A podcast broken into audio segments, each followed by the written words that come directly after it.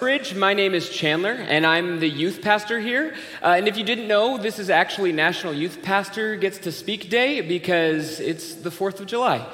Uh, so we want to say welcome to those of you in your cabins, uh, and welcome to those of you in the room who actually love Jesus more. Uh, thank you for being here. Um, yeah, this, this is the committed. Uh, I notice there's a strong correlation between those who love Jesus more and those who don't have cabins. So. Uh, you guys might not know this about me, but me and my family moved from San Diego, California, uh, just a little over a year ago. This is a picture of my beautiful family. Uh, it's actually just Heather and Paisley and I that all moved. Jack was born here, so he is a true Minnesotan. Last July, he was born here. Um, and if you didn't know that I was from San Diego, well, it's probably because we've never had a conversation, because I bring it up constantly. It's. It's, I'm, I'm kind of new to this whole Minnesota thing. Um, and so, what I thought would be fun today is just to take some time and point out the differences between California and Minnesota. Now, I know for a lot of you guys, you thought they were the exact same place and they, they were the same experience living here, but they are a little bit different. So, I'm about to blow your minds and uh, tell you how they are not the same place. The first difference that I've noticed between California and Minnesota is how we say things. Right when I was interviewing, I noticed this. Like, for example, if I'm to go to the grocery store and I don't want to carry all my items individually to the car, I would ask for a bag. Some of you might ask for a bag. Um, or, like, if you guys get startled or scared or things like that, you might say Jeepers. Oh, no, wait, actually, that's just Eli. The rest of you, you're all, you're actually all normal. So it's not just how we speak, but it's also what we call things. Like, for example, what do you guys refer to as, this as? What do you call these? Freezies. I learned this the hard way last summer when I was telling the students, hey guys, after service, we have some Otter Pops for you. And everyone just looked at me like, what are you talking about? Has anyone, show hands, anyone ever heard of Otter Pops? You know what those are? Show a picture of Otter Pops. These are Otter Pops. They're the exact same thing, but the brand name in California is Otter Pops. And so when I told students, you're getting Otter Pops, they're all like, we don't know what you're talking about. So how we speak is one difference, but the other another difference I've noticed is what we consider to be the best fast food burger chain in America to be. Now, if you're here, you might say Culver's, and I'm here to tell you that you're wrong. The best fast food burger chain in the United States is In-N-Out. Now, I know a couple months back, Jeremiah, in a message, he talked about how he went to California and he had In-N-Out and it's overrated and it's not all that. And he's entitled to his opinion, it's just a wrong one. In-N-Out is the best burger chain in burger chain, fast food burger chain in the country. Now, don't get me wrong, I love Culver's and I love burgers, but as a pastor, my job is to share the truth with you guys. And so you needed to know that the best fast food burger chain in America is In-N-Out.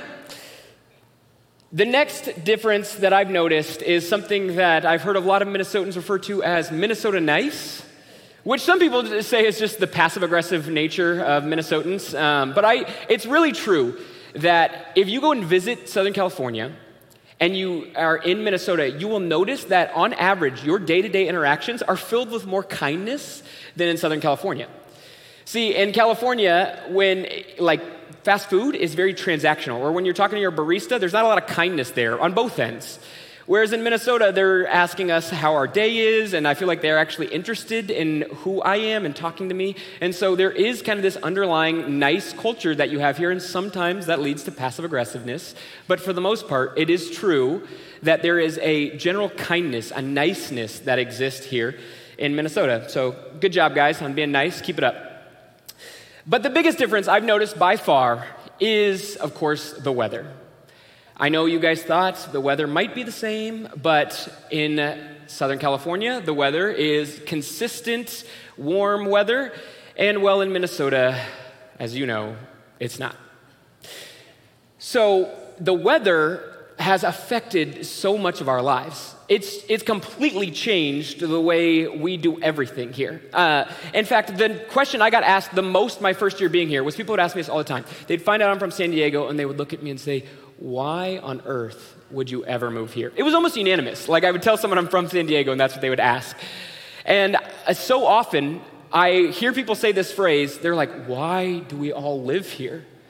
And I've just never been to a place where the entire population wishes they lived somewhere else. There, you guys are like, like people are like, why do we live here? And I'm like, uh, I just I want to let you know, in case no one's ever informed you, that there's actually homes in other states, and there's airplanes to get to those states.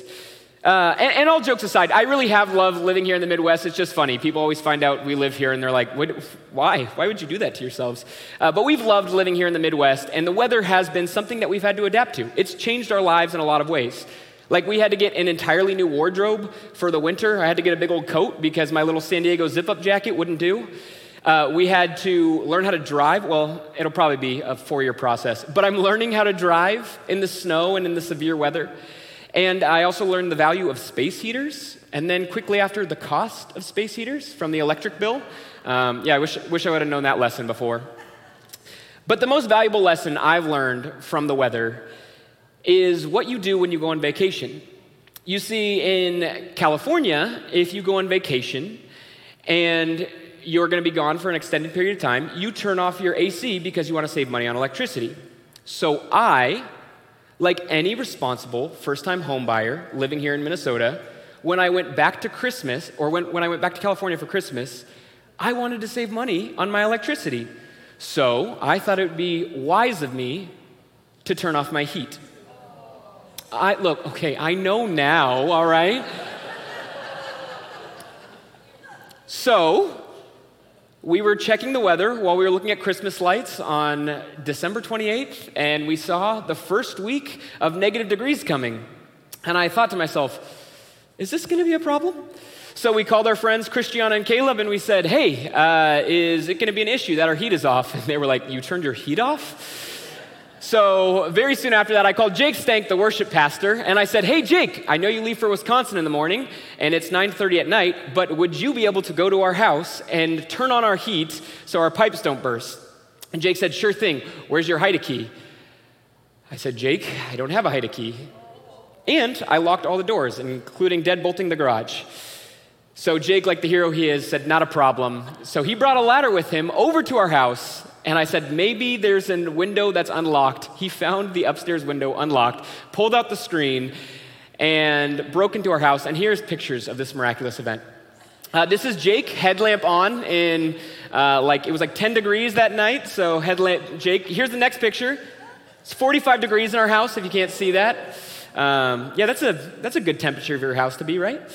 Uh, and then here's Jake. He took some eggnog. That was his prize for being a hero. Um, I know you guys see Jake lead worship in here every week, but one of his many talents also include breaking and entering. So if you're looking for a guy, uh, you now know one. He's, he was quite efficient at it. But the reason I tell you guys this story is because when I was in California, that seemed like a good thing to do. That was a good thing to do. And then what happened was I moved here. And so I in w- thinking what was the best thing to do was to save money on electricity, I did something that made sense to me at the time. But as you longtime Minnesotans know, you're like, why on earth would you do that? Like, that doesn't make any sense. It would have cost you thousands of dollars if Jake wasn't there. And this is kind of what I want to talk about because I think sometimes this is actually the experience of being a Christian. Is we do things that make sense to us in, in our lives before Jesus. We do things that add to the rest of the world make a ton of sense, as if when I was in Southern California, turning off my air made sense to everyone else. But now that we're Christians, we have a new citizenship. See, this is what Paul says uh, when he's writing about how to follow Christ in Philippians 3:20. He says, "But our citizenship is in heaven, and we eagerly await our Savior from there, the Lord Jesus Christ." What he's saying is, we now have citizenship. We identify our culture is from a different place now. It's from heaven. We have a new way of living and acting. And in the same way that my citizenship now is here in Minnesota, the things that I did before might not make sense to, the, the things that I did before might, might, might not make sense to my new citizenship here.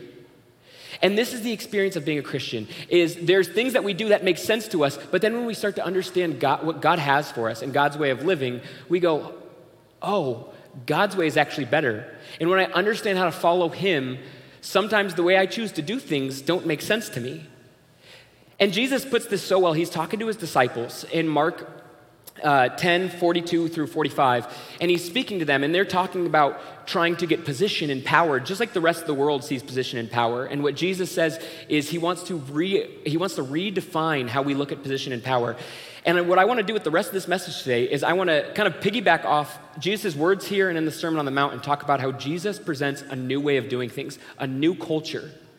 This is what Jesus says to his disciples. It says, Jesus called them together and said, you know that those who are regarded as rulers of the Gentiles lord it over them and their high officials and exercise authority over them. And see, what Jesus is saying right there is that makes sense. People lord their position over others. But he says, not so with you. He's bringing a new way of doing things. Instead, whoever wants to become great among you must be your servant. And whoever wants to Whoever wants to be first must be slave of all. For even the Son of Man did not come to be served, but to serve, and to give his life as a ransom for many. See, the disciples were focused on how can we become important? How can we sit at your right and left hand? How can we get position and power? And Jesus says, most people think that you get position and power by clawing and fighting and putting other people down. But I'm about to show you that if you want power and position in my kingdom, you'll put yourself down to lift other people up.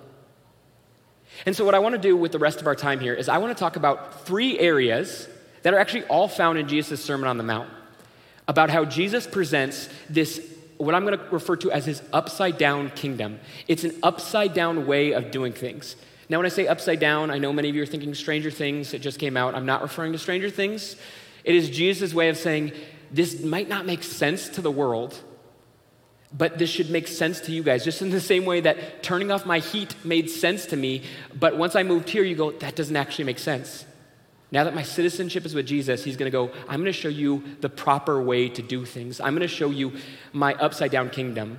And he presents this in the Sermon on the Mount. What the Sermon on the Mount is, is this is Jesus, and he's speaking to a crowd of people, and he's talking to a Jewish audience about the laws that they used to hold. And what he says to them over and over again is he says, You have heard it said, and then he follows a statement up with what they've heard with, Truly I tell you. And Jesus is redefining the culture. He's like, You guys have heard it said, live this way, but truly I tell you, here's a proper way to live. And he is identifying for people how they can live better, how they can live different, how they can see things through his kingdom mindset. So let's jump in. The first area where we see Jesus' upside down kingdom different from our own is how we handle our relationships won't make sense to secular society. How we handle our relationships won't make sense to secular society.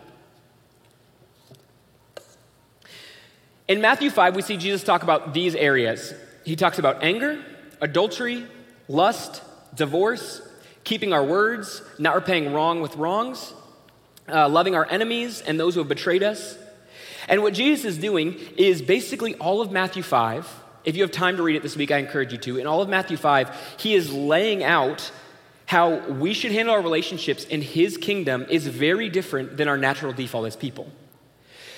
See, most relationships are, for, for us, the way it comes naturally to us is built on reaction and feeling. And what Jesus is calling us to is to make a choice to love, to choose in our actions love rather than be reactionary. And this is so different from the secular world. See, secular society may think the principles that Jesus shares in Matthew 5 as good, but they aren't working towards them as a baseline to be transformed by. If you watch any re- reality TV show about finding love, like I've never seen this show, but for example, The Bachelor, if I had, hypothetically, at any point in my life, watched an episode of The Bachelor, I would tell you that it's not long before you realize that everything in that show is driven by emotion and feeling. The people on that show sometimes they do really crazy things. We, that's why it's so entertaining for us because we're like, this is a train wreck. What are you guys doing? And a lot of times their explanation for things is, I was just following my heart. I was just, I was just doing what my emotions led me to do. And it's funny because almost every season that I've watched, I, I mean, read about in articles, what happens when emotions and feelings aren't present is very quickly effort fades. And anyone that's been married longer than six months will tell you that feelings fade real quick, but effort and intentionality never should. And this should be the baseline for our emotion, for our relationships with people, whether it be romantic relationships or whether you're friendships or relationships with family. What Jesus is, is talking about here is he's like, all of these things that he lays out in Matthew 5, he's like, these might not actually be present if it is solely based on feelings, if it is how you feel about someone. But he lays out a way of acting that says, here is a choice we can make to love others.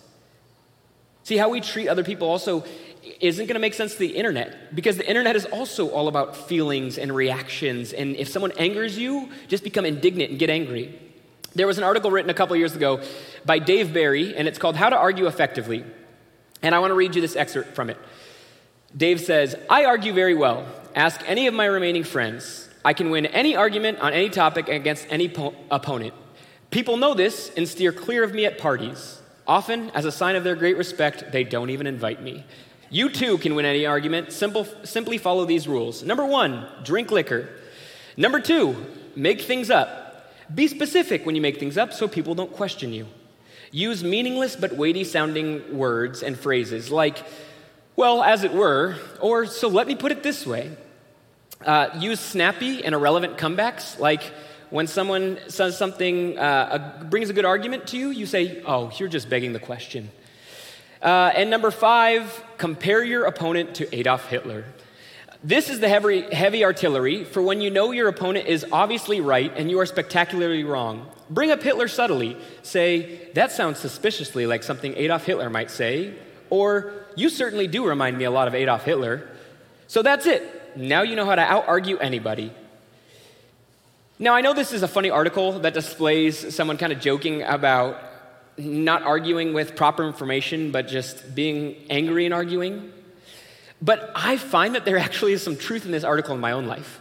See, when I read on the internet people who disagree with me, or in my own life, when I have people that are hard to love or, or I might differ from, the easiest thing for me to do is to become indignant and just go, oh, well, I don't see eye to eye with you. We don't get along, so I'm just going to write you off. But the harder thing to do, the thing that Jesus calls us to do, is to seek understanding and to seek peace with the people who differ from us, who are hard to love. And I, I don't want to address this too much more because Jeremiah actually did a whole series on this called This Beautiful Mess back in September. So if you guys want to listen to more about how to structure your relationships, I encourage you to go back and read that.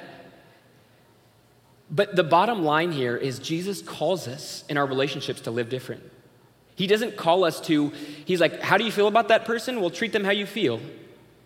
The, the way Jesus calls us to view our relationships, and this is the way I need to start viewing my relationships, is how do I love that person? And this is the lens I now ask myself. I'm like, well, I will love that person as long as Jesus still loves me. And guess what? He always does, and He always will. And it's the hardest thing to do when you've been hurt or let down or heartbroken or betrayed by someone. But what Jesus calls us to do is to show effort to be kind to those who don't deserve it because he was kind to us when we didn't deserve it. Number two, how we handle our finances might not make sense to a financial advisor. How we handle our finances won't make sense to a financial advisor. If I sit down with a financial advisor, I hope that there's some areas where I choose to spend my money where they look at that and say it doesn't make sense to them. Like, for example, I hope they might see my tithing and my generosity in some areas as over the top. I actually know a pastor who one time he sat down with his financial advisor, and every year his financial advisor would sit down with him and say, Hey, I think that your giving is bordering a little bit on irresponsible. You could actually have more money for retirement if you if you didn't spend as much in tithing and generosity. the pastor would always just smile and go, Good, I like it that way. And, and his financial advisor never really got it because he's like, My retirement is in heaven. My retirement's not here on earth. It's not in when I'm 60 and 70. And it's funny because we all know that money won't make us happy, but yet we all still want a lot of it, right? Like I, when God talks about that money is not going to fulfill us, I'm like, well, can I be your test subject for that, God? I'd love to be. Can you put me through the ringer? Give me extreme wealth so I can find out whether it brings real happiness or not. And this is what Jesus says, again, in the Sermon on the Mount in Matthew 6, 19 through 21. He's talking to the people setting a new culture, and he says, Do not store up for yourselves treasures on earth where moths and vermin destroy, and where thieves break in and steal. But store up for yourselves treasures in heaven, where moths and vermin do not destroy, and where thieves do not break in and steal. For where your treasure is, there your heart will also be. And what Jesus is saying here is he's not saying it's wrong to have nice things or earthly wealth, but he's saying that earthly wealth needs to come secondary to heavenly wealth.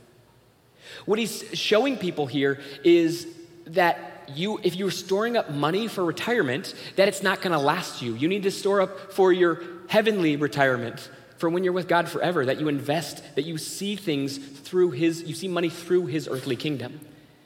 And so you ask yourselves, okay, what is, what is heavenly that I can invest in? And the, the most simple answer, which is sitting all right all around you, is people. If you're wondering, what can I invest my money into that I can take with me into heaven? It's people. See, a couple years back, um, I, I never really liked Starbucks. I thought their coffee was overrated. Maybe some of you are with me in the same camp. You're like, oh, their coffee is burnt, and you prefer to go other places. But uh, about two years ago, I saw that Starbucks stock was performing well, and so I decided to invest in Robin, or I decided to invest on Robinhood in Starbucks stock. So I bought a couple shares. And then what happened? All of a sudden, my viewpoint changed. What changed was I had investment in the company. Now I wanted to start going there more. All of a sudden, I liked their coffee a lot more. I would tell people about holiday deals they had going on.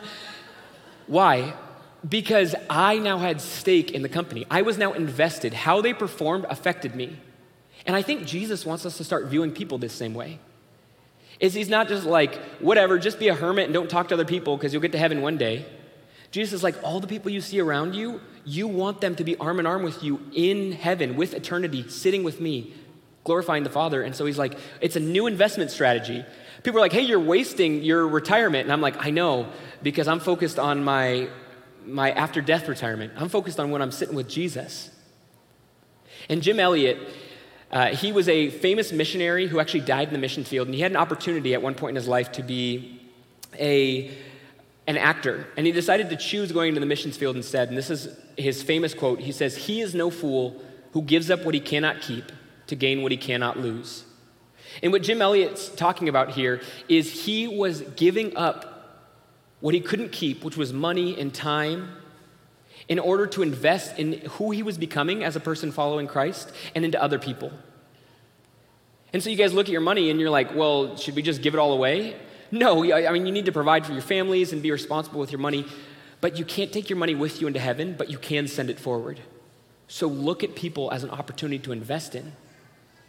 And part of me hopes I hope that, that I follow my own rules in this because oftentimes I turn to money for security, not Jesus. But part of me hopes that I leave this world broke. Don't tell my wife. But part of me hopes that I leave this world broke because I want everything to be spent on people knowing Jesus. See, when I interned at my last church, in order to get the position I wanted to be at, I put in a lot of time, effort, and money for very little pay in order to get the position I could want. And I kind of want to view heaven, I want to view earth as interning for heaven. I'm using all my time, resources, and money to become the person I want to be in heaven when I'm with Jesus for eternity. I'm willing to waste it all in 70 years so that I can spend eternity with other people and myself knowing Jesus. And this isn't going to make sense to a financial advisor. They're not going to they're not going to see your 401k and say you have nothing in your 401k. They're not going to look at other people and go, "Yeah, that makes sense that you're investing in other people." They just want you to build into retirement and your assets. But our biggest assets are the people around us, the people that we can love. The third and final thing in Jesus' upside down kingdom is how we shape our schedule won't make sense to the American dream. How we shape our schedule won't make sense to the American dream. One of the biggest success stories in America in the last decade is Dwayne The Rock Johnson. I've always loved The Rock. Uh, I loved his movies, and being a football fan, I've always been fascinated by his story. If you don't know the story, The Rock was a collegiate football player on path to being becoming to the, going to the NFL. He was one of the best college football players. And rather than letting, or sorry, then he had an injury that ended his football career. And rather than letting that be the end of his story, he decided that he was going to work tirelessly and instead of living a normal life, he was going to give himself multiple opportunities. And he went from being this no name actor to doing basically poor kids' movies to being the highest paid actor in 2021. And a couple months back, I was reading an article where The Rock talked about his schedule and how to become successful. And in it, he details his rigorous routine, which starts every morning at 3 a.m. And so I was reading this article and I started getting this itch where I'm like, oh man, I want to become more like The Rock. I want to start looking like The Rock, right? It's, it's going to happen. Um, so I was like, I need to start waking up earlier and working out and, and, and being more disciplined with my schedule. And then as I was getting this itch and feeling like I wasn't doing enough and I needed to do more, I paused and realized, I don't know if I want to be like The Rock. Now, don't get me wrong. I love The Rock. He's one of my favorite actors, and he's the poster child for the American dream. But I don't know if the success and fame that The Rock have achieved are all it's cracked up to be. See, Jesus, when he's, when he's talking about following him, he says, My yoke is easy and my burden is light. He also, in the Sermon on the Mount, he tells people not to worry about tomorrow. Or when his disciples ask him to pray, he, ta- he tells them that we need to ask God to provide for us, to be the one we're dependent on. And, and with, the, with the American dream is all about is being self-made. It's this idea of I picked myself up by my own bootstraps and I built myself. And that was this itch I got from reading The Rock is I'm going to build my own success. But the irony is that's the opposite of the gospel message. The Sermon on the Mount, what Jesus is saying is he lays out this new way of living, and afterwards his disciples go, Jesus, this is impossible. And he's like, I know, but with God all things are possible. And what he's telling is, he's like, you're not going to be able to achieve these things on your own. You're not going to be able to live this way that doesn't make sense to you fully yet on your own. So you need me. You're not going to be able to save yourself. You're not going to be able to structure your schedule in the proper way. So that's why you need to be dependent on me. And I want to order my schedule so that I become this self sufficient person but when I look at the gospel message, it changes the way I order my schedule. Paul puts it this way when he's writing to the church in Colossae. He says this Whatever you do, work at it with all your heart, as if you're working for the Lord, not for human masters, since you know that you will receive an inheritance from the Lord as a reward. It is the Lord Christ you are serving. See, my schedule should be ordered by my desire to please God. I should be, I should order my schedule by my, my, for my audience of one, which is God. But what's sad is I almost never consider God when I'm creating my schedule. And I'm sure I'm not alone in this. See, how much would my schedule change if at the end of each day I knew that I was, I was working as I'm working for God and I had to submit my day to God? I had to basically punch out a day's time card as I'm going to bed and saying, here's, what I, here's how I used my day to glorify you. How would my schedule shift? How would my day to day life shift if I had to submit to God? I tell you what, it would, I know for sure it would kill both laziness and workaholism in me. First, it kills laziness because when I'm working for God, I can't just sit by and be like, oh, you got everything under control, anyways, God. You're supreme. I'm just going to sit here and play games on my phone all day. You got this covered. God has called me to work for Him and to be diligent as working in His kingdom. And so, what I'm going to do is I'm going to put in time and effort and not be lazy because I want to bring God glory here on earth and I want to use my time well so people can know Jesus. But it also kills workaholism. See, in The Ruthless Elimination of Hurry, which is a, a book by John Mark Comer, he says, Workaholism is the most widely celebrated addiction in the US today. Most addictions will get you fired from your job, or can get you fired or in trouble from your job. Alcoholism, uh, shopolism, whatever it is, all these addictions can get, you, can get you in trouble at work. But workaholism, it gets you celebrated at work. If you put in long hours and are addicted to your work, you actually get promoted. You get encouraged to become a workaholic. And I have this tendency in my life. I have the tendency to work long hours. I have the tendency to put my work before my family. And why? Because I want the praise of other people. I want to hear, good job, you're doing great. Or I, I want my uh, superiors and my supervisors to tell me that I'm worthwhile. But when I'm working for Jesus, I put my worth and my value in Him. And He tells me that I'm enough because I'm His son because we're his sons or daughter, because we're his children. He tells me that I'm enough just because I'm his kid. And so I don't need to work these long hours. I don't need to impress everyone else. And I did this. I did this at the church I used to work at, and it destroyed me. I put my worth in what my boss told me I was. And when he thought I was crushing it, all of a sudden I was on a mountaintop. But if he thought I was doing a bad job or something I needed to work on, all of a sudden I was crushed. And this kills workaholism in me because my worth is now found in Jesus. It's not found in my work. And in that, I can halt my day. I can go, my day ends here. I don't need to work anymore. Because it's okay if I don't impress my boss in this area.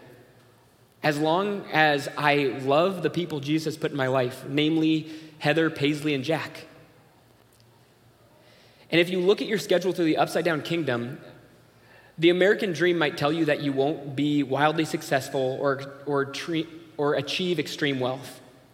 But that's okay because you can just smile and realize that you're not interested in those things, anyways. And not that success and wealth are wrong, but pursuing them the world's way isn't what I'm after, isn't what we should be after when we start to look at things through Jesus' upside down kingdom. I hope that there's times in this world where I'm seen as a professional failure as long as my wife and my kids know that they have a present father and husband in their life. And so I need to look at my day and say, Am I ordering my day in order to connect with God, to connect with my wife, to connect with my kids? And am I working diligently in order to bring you glory in your name? And so, what Jesus does here is he gives three areas on how to live differently in his upside down world, in his upside down kingdom, in a way that might not make sense to the rest of the world. And he concludes his Sermon on the Mount by saying this Therefore, everyone who hears these words of mine and puts them into practice is like a wise man who built his house on the rock. The rain came down, the streams rose, and the winds blew and beat against it. And that house did not fall. Yet because it had a foundation on the or because it had a foundation on the rock. But everyone who hears these words of mine and does not put them into practice is like a foolish man who built his house on the sand. The rain came down, the streams rose, and the wind blew and beat against that house, and it fell with a great crash. What Jesus says here, and many other times as he's speaking in the Gospels, as he says, He who hears these words of mine, or and another, he puts it another way, He who has ears, let them hear. Jesus understood that when he was presenting this way of living, that it might not make sense to everyone. That in that when my, my dad called me and said, Hey, you probably should call someone who lives in Minnesota and ask them how to take care of your house when you leave, I said, No, I think I got it covered. And if I just talked to any of you, you could say, Hey, this might not make sense to you right now, but leave your heat on. And this is what Jesus does with us. He goes, This might not make sense to you right now. But, you, but when you listen to my words, it's like you are building on a firm foundation. It's like you are putting your, you're putting your, your foundation of your life on a rock. And oftentimes this doesn't make sense to me because when Jesus gives me a way of living and I don't understand it, I don't go, oh, maybe I should just take time to understand this because you're God. No, instead I look at this as, as one of Jesus' rules. You wanna know why I see it as a rule? Is because I start to think that I'm pretty self sufficient I'm like, I'm a competent, self sufficient individual. I know some of you are like, you're not competent, you turned off your air. But like, I'm a competent, self sufficient, I have kids, you know, I'm like, I'm good at taking care of myself. And so when I don't understand Jesus' way of living, I don't say, oh, maybe I should try and understand how that makes sense in your kingdom. Instead, I'm like, no, no, I got this covered, God. But now that I have kids, I've started to realize that, I'm a, that when it comes with my relationship to God, I'm a lot more like my two year old than I like to admit. You see, my two year old, as many of you know who have young kids or have had kids at any point, kids and toddlers think that they are doing a great job at taking care of themselves. My daughter, all the time, she thinks she knows exactly what she wants, and she's always on a path, I swear, to hurt herself. That's like kids. It's, it's just, you're making sure they don't die all the time. You're like, no, no, don't, don't touch that. Don't eat that. But you also know what your kids like. You want them to enjoy food. Sometimes we give them sugary treats because we want to see their faces when they get to enjoy ice cream. And a couple months back, I was going to give Paisley mango. And I've given her mango before when she was younger, and I knew she liked it.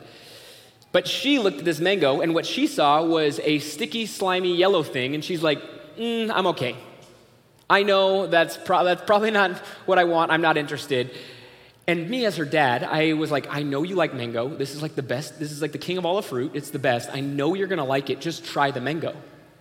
And she kept, she always does this to me. She goes, no, no, no, want it. No, no, want it. That's what she says right now. No, no, want it. No, no, like it. So she just like, she kept, I was like, just eat the mango. I am not going to feed you anything else right now. Just eat the mango. And so I'm like fighting with Paisley. I'm like, just eat your, I'm like, you're two. You don't know what you want. Just eat the mango. So I, like any responsible father, I forced her to try it. And the moment it touched, it was like I had to like fight with her, but like the moment it touched her mouth, she was like, she was like screaming because she didn't want it, and it like just touched her mouth, and then she like paused. And she was like skeptical, and she looked at the mango, and she looked at me, and almost like anyone when you know you're wrong, and you're like, I can't admit that I actually like this, kind of like slowly just like grabs it, like slowly eats one, and then like looks at me and then just starts shoveling it in, right? And just like eating all the mango. And what I started to realize is that there's times that I do this with God. That I see the way God is calling me to live, I see Him as these rules, and God's trying to give me a sweet, delicious gift here. He's like, if you live this way, I promise that your life would be so much better. And I'm like, God, no, no, no, no, want it. I no, no, want your rules. And God's like, trust me, you don't understand that this is actually better for you. And so I'm fighting God because I'm like, oh, you're so controlling, God. And He's like, no, this is actually a beautiful gift of love that I'm trying to offer you. C.S. Lewis puts it this way I, I love the way he says it. C.S. Lewis says, It would seem that our Lord finds our desires not too strong, but too weak. We are half hearted creatures fooling around with drinking and sex and ambition when infinite joy is offered us, like an ignorant child who wants to go on making mud pies in a slum because he cannot imagine what is meant by the offer of a holiday at seas. We are far too easily pleased. And I end up battling with God in my own life because I'm like, I think I got it covered, God. And God's saying, I want you to see things in my upside down kingdom. I know they don't make sense to you right now, but give it some time. Just try it, and I promise you'll like it. In the same way that I knew Paisley would like it because I'm our father, God knows that we will like his way of living because he's our father, and he is a good father who cares about you deeply. And maybe you're sitting here today and you're like, ah, I just, I, have never really followed Jesus, or I've never fully said yes to God because I'm so sick of the rules and this controlling God who wants to control every facet of how I want to live. Or maybe the religious background you've come from, you're, you're, scared of the rules that they don't give you an explanation for the love behind what God is trying to call us to do. They just say, just follow this because, because that's what the Bible says and that's what God wants. And God doesn't want blind obedience. He wants us to, to follow in obedience to see his love behind every action that he shows us. And so, what I, I want to give you guys the opportunity as we wrap up this message, maybe you're sitting here today and you're like, you know what, I've, I've never really seen God's upside down kingdom. I know He presents kind of a way of living, and, I, and I'm kind of doing that, but I'm also kind of doing what makes sense to the rest of the world. But I want to invite you into God's way of thinking, to not see these as rules, but as a gift of love from a Father who deeply cares about you, who says, I presented an upside down kingdom because I know that if you try it, you'll like it. And if that's you, and you're sitting here today and you're going, maybe I've been on this path pushing against a controlling God, but I want to take a step forward. I want to be invited to God's acts of love, of an upside down kingdom that is so much better than I could have ever imagined. And I want to start building my house on the foundation of Christ. Would you pray this prayer with me? Dear Lord, too often we go about thinking that we've got this life figured out. But you, you came as a man and you said, Let me show you a new way of doing things. And for a lot of us, we just need the courage to start trying to see things your way, to just start doing life your way. That when we start seeing you as Father and living the way that you've called us to, that we'll experience great freedom and great joy. And so, God, we want to be invited into a relationship with you. And God, we surrender our lives, we surrender our way of trying, we surrender our self made, our, our idea of being self sufficient. We lay that down at your feet and we ask God for you to show us how to live in a way that makes sense with your will, with your kingdom, so that we can have the best life possible, so that we can go on helping other people know you. God, we want to know you and we want a relationship with you. We invite you into our hearts and into our lives. We love you and we pray these things in your name. Amen.